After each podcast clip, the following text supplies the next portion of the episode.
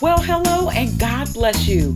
Welcome to BlenencouragesYou.com, where we are here with the word of the Lord to encourage you to stay on the wall for the Lord. My name is Blen, and I certainly do count it a blessing and an honor to be here with you on this, the 43rd episode of our podcast. Well, BCU family, we are back in the book of Nehemiah. We're going to finish up chapter 3 and talk about gated living. Yes, indeed. So please take this time to go ahead, get your Bibles, your notebooks, something to write with, a snack, and settle on in. Blen Encourages You is coming to you with the remainder of the gates from Nehemiah chapter 3. That's what's coming up next.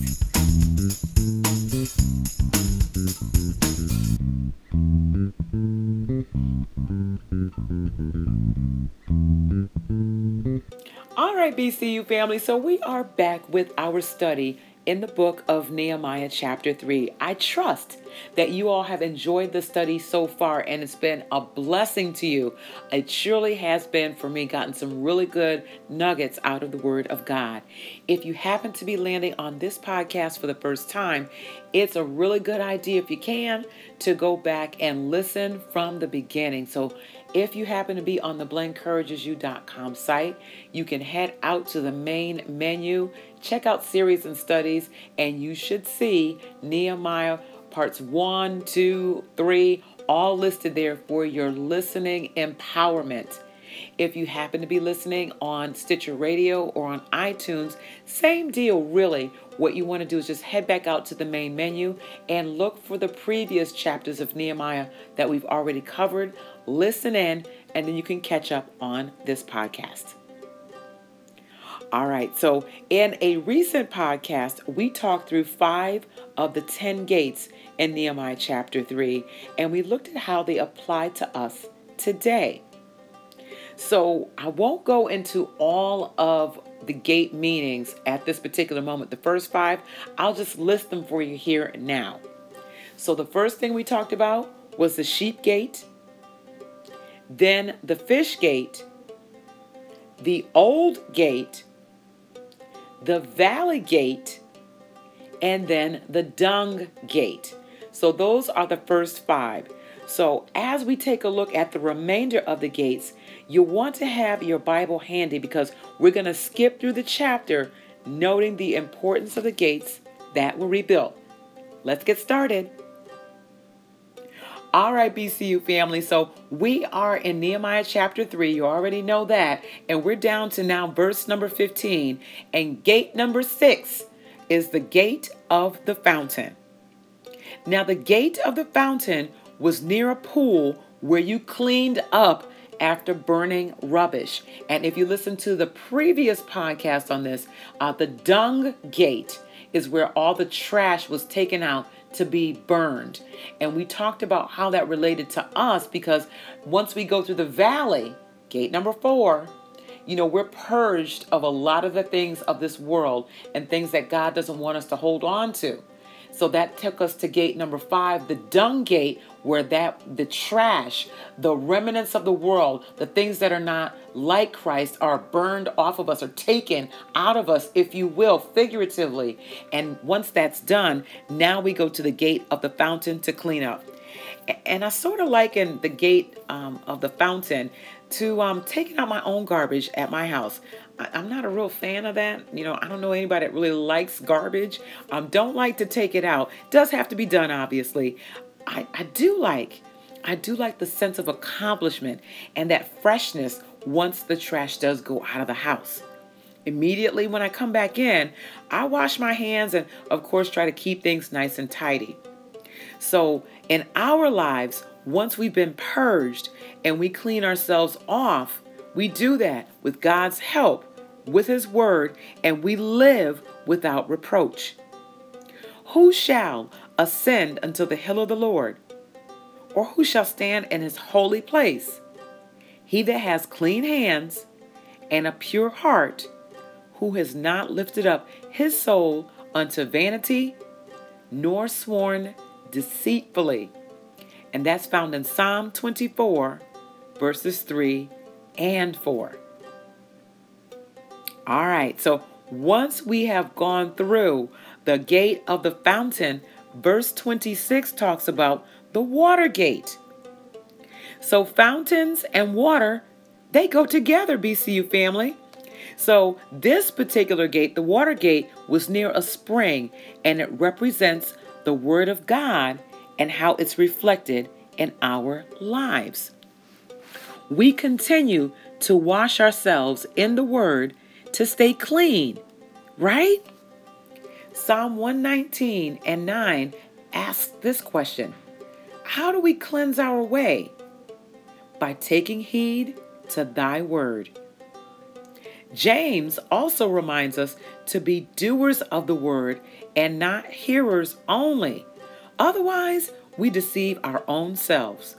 For if any be a hearer of the word and not a doer, he's like unto a man beholding his natural face in a glass.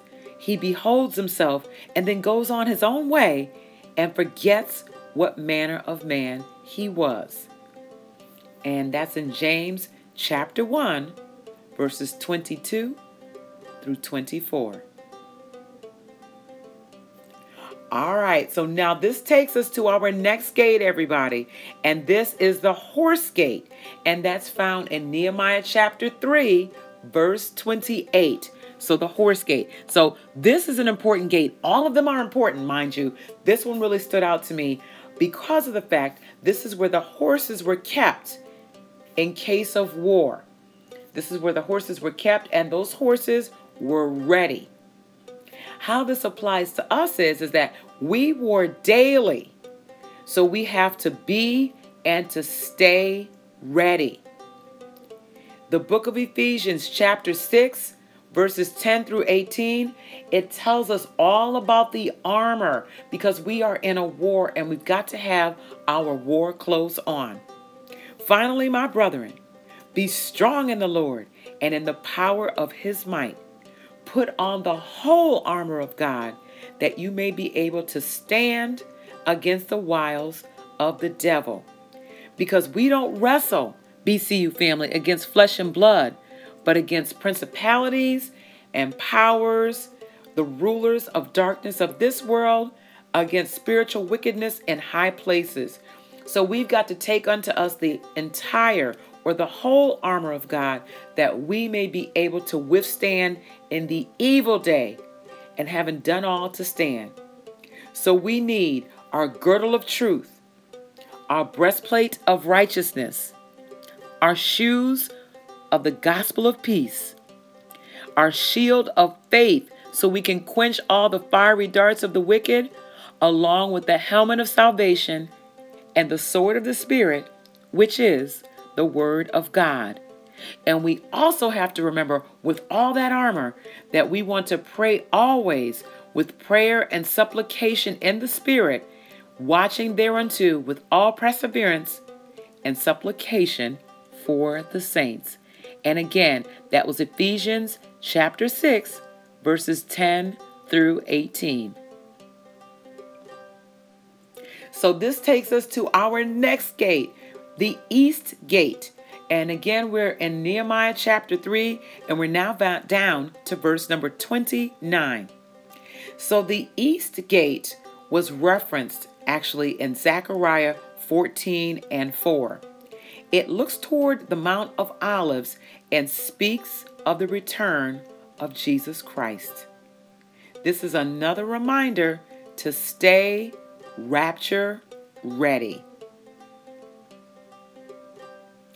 All right, so this brings us, everybody, BCU family, to our next gate.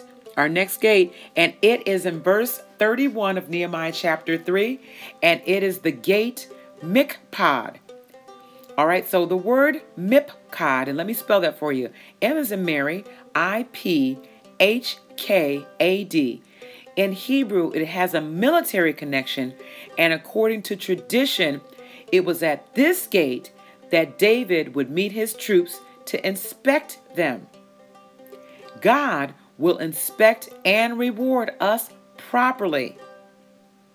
And behold, I come quickly, and my rewards with me to give every man according to his work shall be. Revelations 22 and 12. And then we, if we go to verse number 32 in Nehemiah chapter 3, it reads as follows And between the going up of the corner unto the sheep gate, repaired the goldsmiths and the merchants. So what happened was is that we started with the sheep gate and we ended with the sheep gate. This rounds everything out. And notice, you know, what I love about this is is that because we started and ended with the sheep gate, just like in our lives, things start and end with Christ. I am the Alpha and the Omega, the beginning and the end, the first and the last. That's Revelation chapter 22, verse 13.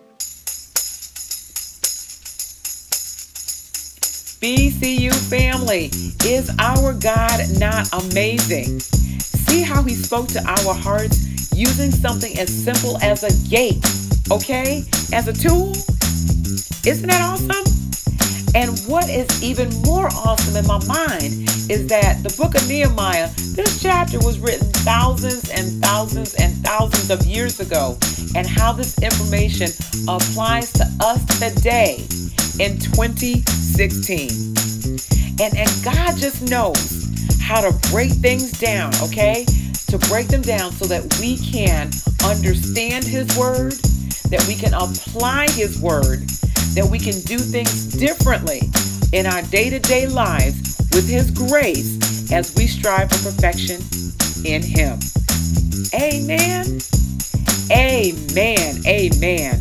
So, this is going to conclude our study for Nehemiah chapter 3 don't you worry, chapter 4 is being worked on, everybody. So you'll definitely want to stay tuned for that. In the meantime, I just want to take a few moments to thank you all so much for stopping by. We know that you have choices when it comes to listening for encouragement, and you stop by here, and we appreciate you for doing that. And if this podcast was a blessing to you, please let us know. Send us a comment wherever you're listening and share this with someone. You never know how the Lord may use you to encourage someone else. Also, if you haven't already done so, please like Blen Encourages You on Facebook, follow us on Twitter and Instagram, and you can also subscribe to the podcast on Stitcher Radio and on iTunes. You've already done that, you say? Well, thank you so kindly. I appreciate you for that. Then tell someone you love, and you know what? Tell an enemy too. I'm trusting that after they listen to the podcast with prayer and God's help, they're going to become your friend. All right, everybody. Until we're together again, may God bless and keep you and make his face to shine upon you and stay on the wall.